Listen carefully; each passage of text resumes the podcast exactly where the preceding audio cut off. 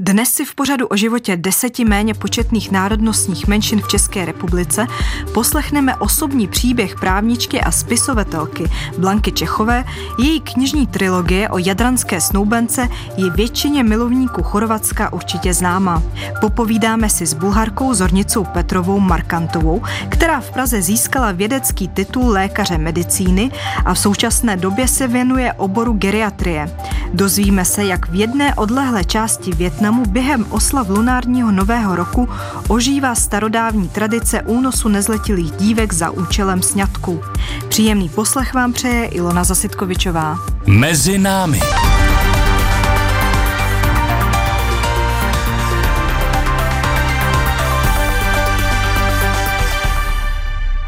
Většině milovníků Chorvatska určitě je známé jméno Blanky Čechové, autorky knižní trilogie o jadranské snoubence, Češky, která se zamilovala a zůstala žít ve slunné Dalmácii. Je to i osobní příběh této úspěšné autorky, jinak ale vystudované právničky s mezinárodní praxí a absolventky tvůrčího psaní v Oxfordu. Proč a co jí vedlo k rozhodnutí vyměnit dobře placenou práci ve Štrasburku a v mezinárodních mirových misí za život v chorvatské provincii provincii, je první otázka, kterou redaktorka Lidia Stevanovič položila Blance Čechové. V době, kdy jsem pracovala ve Štrasburku i v Kosovu, tak jsem byla roční dovolenou, abych mohla v co nejdelším bloku v létě pobývat na polostrově Pelišac v jedné vesnici, kterou nezná ani mnoho místních a já tam jezdila psát protože vlastně paralelně jsem studovala tvůrčí psaní na Oxfordu, úkoly byly teda jako rozsáhlé a já jsem vždycky zpracovávala tady v té vesnici na Pelešci. Takhle jsem tam jezdila 10 let a tamní rodina, která mi poskytovala ubytování s takovou jako vzrůstající nelibostí sledovali, že mě už bude 30 a já pořád jsem prostě jezdím sama, jenom s tím notebookem a zdám se být spokojená. Oni teda nebyli s tím spokojeni, takže se rozhodli, že mě seznámí. Vlastně se jim to povedlo, seznámili mě s mým budoucím manželem a takhle to vzniklo. Tak Blanka Čechova popisuje, jak se z ní stala jadranská snoubenka. Své zkušenosti ze života v Chorvatsku, kde většinu roku tráví i s rodinou svého manžela, tato podnikavá právnička pak zábavným způsobem shrnula do známé triologie knih. Zajímalo mě, nakolik popsaná knižní dobrodružství odpovídají realitě tamního života je hodně čtenářů, kteří během letní dovolené mě chtějí navštívit. Opakuje se po každé stejný scénář, volají mi a říkají, paní Čeková, tady je odbočka, to už ale k bosenské hranici, jedeme správně, jo, jo, jo, to jedete. Teď jedeme kolem kamenolomu, to je tady je to hrozně jako prašný a zvláštní. Jo, to jedete správně. Takže můj život, eh, bych řekla, v mnohem odpovídá tomu, jako že jsem se teda vzdala těch lukrativních pozicí a nikdo neříkal, že se stanu autorkou bestselleru a že to nebude velmi tvrdý chlebíček. Takhle my teď žijeme a jako neříkám, že si stěžuju to ani náhodou, ale jenom jako chci popsat ten poněkud syrovější stav, než jak je uvedeno v Jadranské snoubence, kde by to jaksi napovídalo, že žijeme v romantické vsi v krásném starém kamenném domě u moře a živíme se rybolovem a pěstováním oliv. Blanka Čechová se rozhodla udělat velkou změnu v životě a tak mě zajímalo, jak vnímá ten kulturologický rozdíl mezi Českém a chorvatskou provincií, když se jedná například o postavení žen ve společnosti. Naštěstí, jak v Česku, tak v Chorvatsku, ve většině místech si můžete prosadit svou, jo, tak říkajíc. Takže i ve vesnici Dolní Brgat, kde teda žijeme většinu roku, což je velmi konzervativní vesnice na samém tom jižním okraji Chorvatska, i tam jsem já dokázala nějak jako porazit představu o exotické Čechyni, která se tam přivdala Trvalo to samozřejmě dlouho a bylo to pro mě jako velmi obtížné. Já jsem si myslela na začátku, tak jako možná budu mít nějaké jako body do začátku tím, že jsem teda jako studovala a že znám ty jazyky a že jsem vlastně jako byla v tom Kosovu a že jsem měla nějaké zaměstnání, co tady nikdo neměl. No tak to bylo úplně naopak. Já jsem prostě se přivdala a první, co tchýně jako chtěla po mně, bylo tak ti prosím tě sebrat do korníku vajíčka, jo. Potom prostě můj manžel říká, hele, umíš rozebrat a vyčistit pušku. Tam mi vzdělání z Oxfordu skutečně jako nebylo moc platné a lidé z vesnice se na mě dívali, no jako k čemu vlastně já se jako hodím.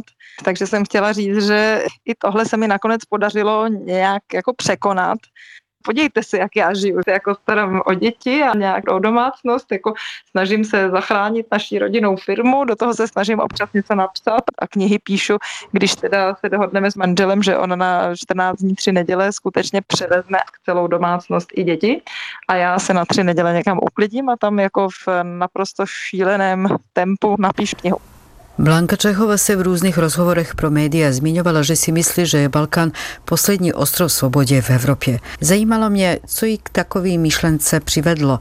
V čem ta svoboda na Balkáně tkví? Tady jako v některých vztazích, kde by čistě teoreticky měla panovat absolutní korektnost a absolutní jako perfekcionismus v té komunikaci, tak přeci jenom tam ještě převládá lidskost. No. Tak je to samozřejmě člověk od člověka, možná, že jsem měla vždycky zatím jenom štěstí, ale teda vždycky jsem se spíš setkala jako s tou lidskou tváří.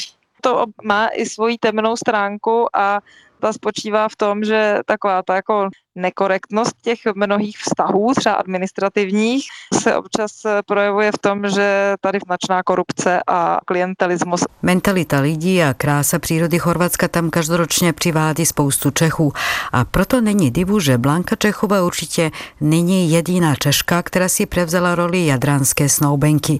Zeptala jsem se jí, jak vnímá ten český vliv na chod tamní společnosti. Nerada generalizuji, manželství od manželství se liší, ale prostě je znát, že ta česká podnikavost, ambice, která je jako jinak eh, u Dalmatinců rozhodně nepřevládá. Tady jako zanechá stopu. Jo. Musím říct, že třeba když jedete po Pelěžci a vidíte tam nějaké vinařství, které vyčnívá jak zpracováním nad těmi ostatními, tak vás napadne, tak jestli náhodou tady není nějaká česká stopa a občas zjistíte, že je, že tam třeba prostě skutečně ta česká nějaká snoubenka nebo manželka a ta to tam vzala do rukou a nějak prostě zpracovala, takže to dává jako větší smysl než třeba jinde. Ve vesnici poblíž Dubrovníku právnička a spisovatelka Blanka Čechova pobývá už řadu let. Co si pro ní za tu dobu změnilo? Jak dneska vidí tamní společnost? Zeptala jsem se jí mnohé jaksi vztahy, které už sledují delší dobu a už teď jako z pozice teda manželky tady tak eh, trošku jsem ochladla, musím říct, že takové to právě turistické nadšení, že člověk tady jako jihne nad tím, jak Korvaté mají obrovské nadání pro rozproudění zábavy a takový ten společenský ruch, ty večeře, příprava ryb a rybaření a prostě vtažení těch turistů do té jakoby své každodenní reality. Třeba můžete s někým jako na loď zarybařit, tak to je pro nás, pro Čechy, absolutně jako exotická záležitost na začátku. To jsem tady vnímala mnoho let jako turist Scott tak jsem jako zjistila, že často to není tak autentické, jak se to zdá, že všichni ti pronajímatele potřebují vydělat během sezóny a jako mnozí jsou na tom závislí existenčně a potřebují dělat všechno pro to, aby si jim pořád vraceli ti stejní hosté. Takže je to skutečně jako taková show. Chorvaté jsou známí jako hodně věřící.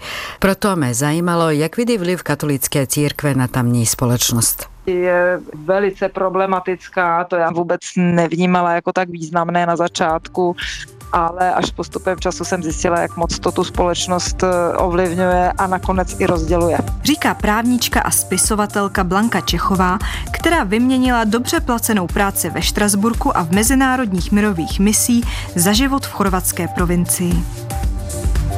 Mezi námi. Jedna z nejoblíbenějších turistických destinací pro Čechy je Bulharsko, a to už od dob socialismu. Zornica Petrova Markantová se narodila na severu země. Po příchodu do České republiky absolvovala studium medicíny na třetí lékařské fakultě Univerzity Karlovy v Praze, kde získala vědecký titul lékaře medicíny.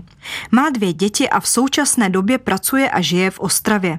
Se Zornicou Petrovou Markantovou si povídala Iveta Durdoňová. Město Ruse, kde se narodila zornica Petrova Markantová, je známé neobarokní a rokokovou architekturou z 19. a 20. století. Je zde největší bulharský říční přístav na Dunaji, který tvoří hranici mezi Bulharskem a Rumunskem.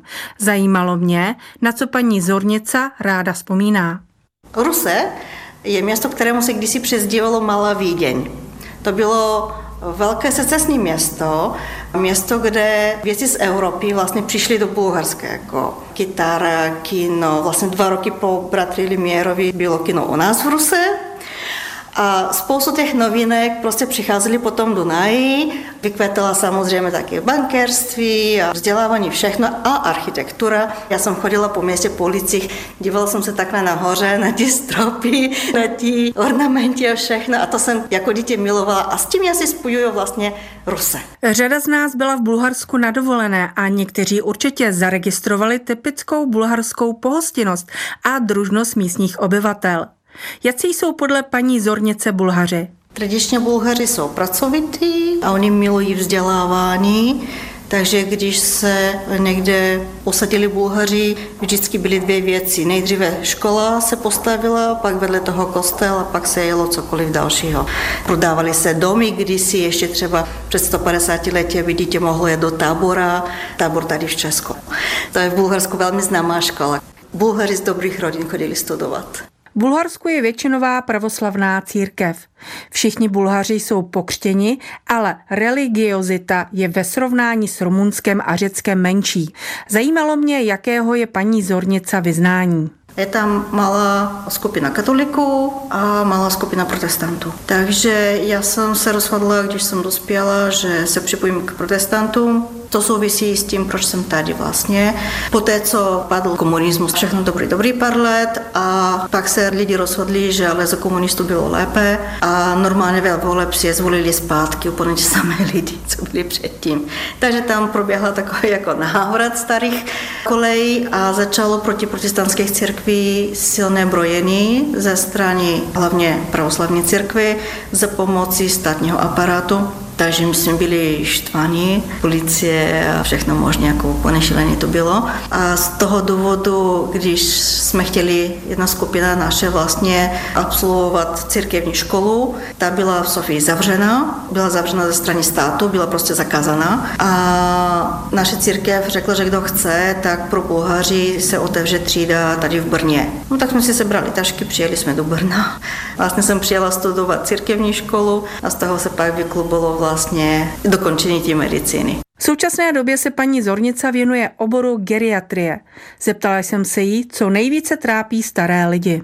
Popravdě řečeno, ani ne to fyzické, jako to duševné. U starší populací největší problém jsou vztahy v rodině, a vztah společnosti ke stářím. Ti lidi by velmi rádi byli nadále součást této společnosti, velmi rádi nadále by přispívali do jejího chodu, ale velmi často jim je, já bych řekla, ze sociálního zvyku ani ne z nějakého opravdového důvodu odepíráno. Což si myslím, že je úplně ten největší problém, který pak přispívá k jejich fyzickému zhoršování. Takže z velká část práce geriatra je práce psychologa nebo i psychiatra, práce nějakého prostředníka mezi pacientem a jeho rodinou. Věci, které si myslím, že bychom nemuseli ani tolik řešit, kdyby existovalo trošku lepší to sociální vnímání k tomu, že v dnešní době lidi žijí déle a hod prostě ta komunikace musí probíhat déle. V roce 1995 se paní Zornica odstěhovala do České republiky. Bylo jí 22 let. Jaké byly začátky a jak se jí dnes žije v České republice? Začátky byly docela krušné před těmi 20, kolik, sedmi lety už, co jsem tady. A protože teoreticky jsem byla tady legálně, že a všechno, dostala jsem přidělení číslo pojištěnce a prostě cokoliv k tomu bylo třeba. Nicméně bylo docela trapně, když mě počítačový systém třeba odmítnul jako neplatné číslo. A nebo paní na úřadě měla jenom dvě políčka, kratka, takže moje jméno se nikdy nevešlo a různě podobné věci. Takže člověk se cítil opravdu jako takový ten nevyžádaný. A musela jsem se docela prohadávat, produpovávat v některých případech a hodně se dokazovat. Co pro mě nicméně bylo dobré, je, že jsem vystudovala vlastně tu lékařskou fakultu v Praze, což je, jsou jisté otevřené dveře. Prostě řeknu, jo, nejsi od někud prostě z horní dolní, jo, vystudovala si tady u nás, takže znáš tu naši medicínu a podobně. A nicméně já se zabývám tradiční medicínou, mimo jiné, kde Mám prostě přístupy opravdu těch našich starých století prostě osvědčených receptů, postupů, masaží a všechno možné. A ještě pořád existuje tendence občas, kterou si taky musím dneska vydopat, že no jo, ty jsi z Bulharska, to jsou nějaké ty vaše východní čarodějnictví, a kde vůbec si na to přišla, co vůbec jako máš za diplom? A řeknu, no tak já mám diplom tady z Prahy, že jo. Dělám to, co jsem se naučila na té fakultě v Praze vlastně, teďko to uplatňuju. Takže to uplatňuju ještě jiným způsobem, to je něco jiného, ale furt jsou ty základní znalosti. Takže v tomhle smyslu Občas i teďko musím se dokázovat. Jinak, co se týče třeba práce v nemocnici, tím, že jsem cizinka, není problém. To, že už ovládám docela tu řeč, tak je docela dobré, už mi nikdo nesměje. Člověk časem zapustí nějaké sociální koření, najde si nějaké své prostředí a zabydlí se. Říká bulharka Zornica Petrova Markantová, která v Praze získala vědecký titul lékaře medicíny a v současné době se věnuje oboru geriatrie. Posloucháte pořad Mezi námi, magazín o národnostních menšinách. Premiéra v sobotu po 15. hodině na Plusu. Děti mlhy je název dokumentárního filmu, který diváky zavádí do větnamských hor mezi etnikum Hmongů. V jejich kultuře během oslav lunárního nového roku ožívá starodávní tradice únosu nezletilých dívek za účelem sňatku a to i přesto, že je manželství před dosažením dospělosti nezákonné. Mladá hrdinka filmu se tomuto zvyku brání podvolit a chce pokračovat ve vzdělání. Film letos získal zvláštní cenu poroty mezinárodní soutěže na festivalu Jeden svět. S jeho režisérkou natáčela Jana Šustová. Mladá větnamská režisérka Zium Hale poznala 13-letou hrdinku svého filmu Děti mlhy následovně. Když jsem v roce 2016 dokončila workshop o filmařině, tak jsem se vypravila s jednou kamarádkou do severního Větnamu. Tam jsme společně vedli kurz pro děti, který se týkal malby, fotografování a filmu. a během toho kurzu jsme přespávali právě úzí doma. Hmongové žijí velice odděleně od zbytku obyvatel v nejvyšších horách severního Větnamu a moje kamarádka také mluvila pouze větnamsky jazyky, takže jsme měli problém v komunikaci s těmi místními, kteří hovoří úplně jinými jazyky. Ale když jsme během kurzu přespávali uzí, tak jsem měla šanci si s ní promluvit, protože ona se větnamsky naučila ve škole. V rámci toho workshopu jsem původně sledovala Zí a její rodinu, jak pracují na rýžovém poli a natáčeli jsme je. A potom přišla Zí a začala se mě ptát, kdo jsem, co tam dělám a proč je natáčím. Zpřátelili jsme se a opravdu jsme se zblížili. Tehdy jsem sledovala, jak si hraje se svými kamarádkami a moc mi to připomnělo moje vlastní dětství, protože jsem také vyrostla v severním Větnamu, také pocházím z jedné z místních etnických skupin a také mám jednu kamarádku, která se vdala velice mladá, takže mi to evokovalo moje vlastní dětství.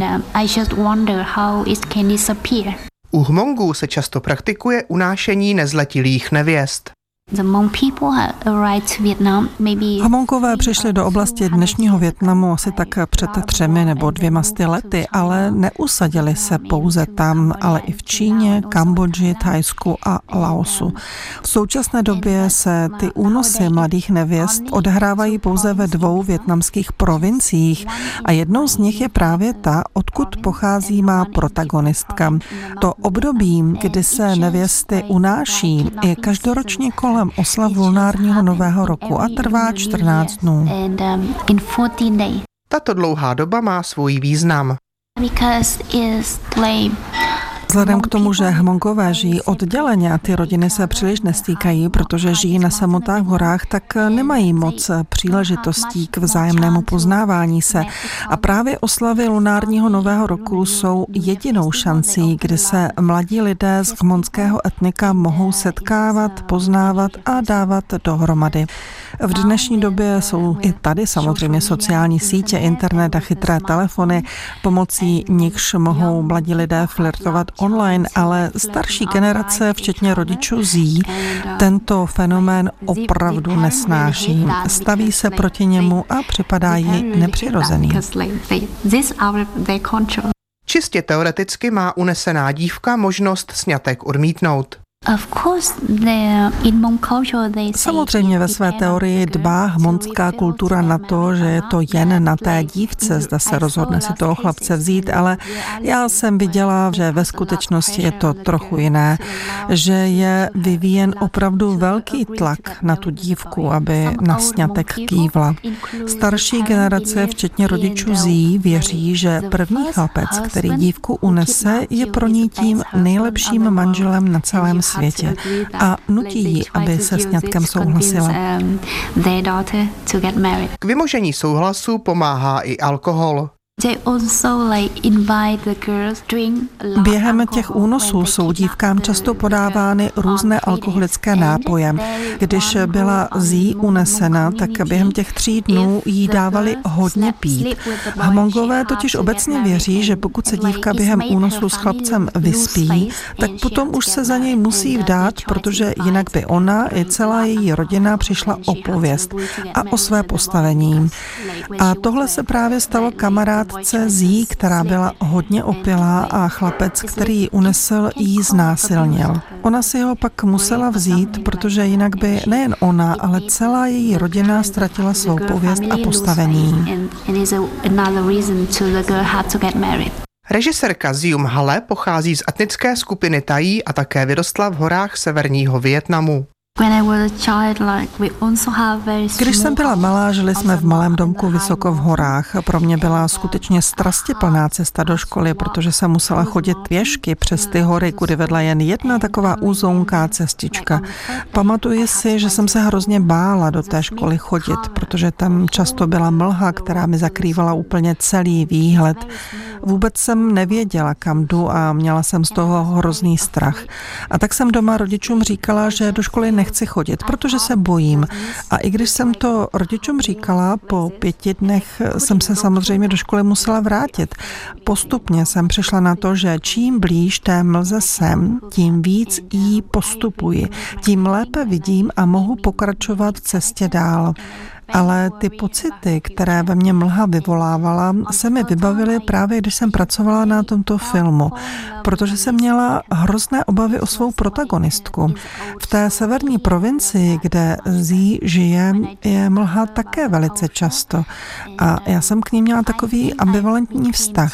Zároveň jsem ji milovala a zároveň nesnášela. Kvůli těmto pocitům myslím, že můžu nazvat sebe i svou hlavní hrdinku dětmi mlhy. We are the children of the mist.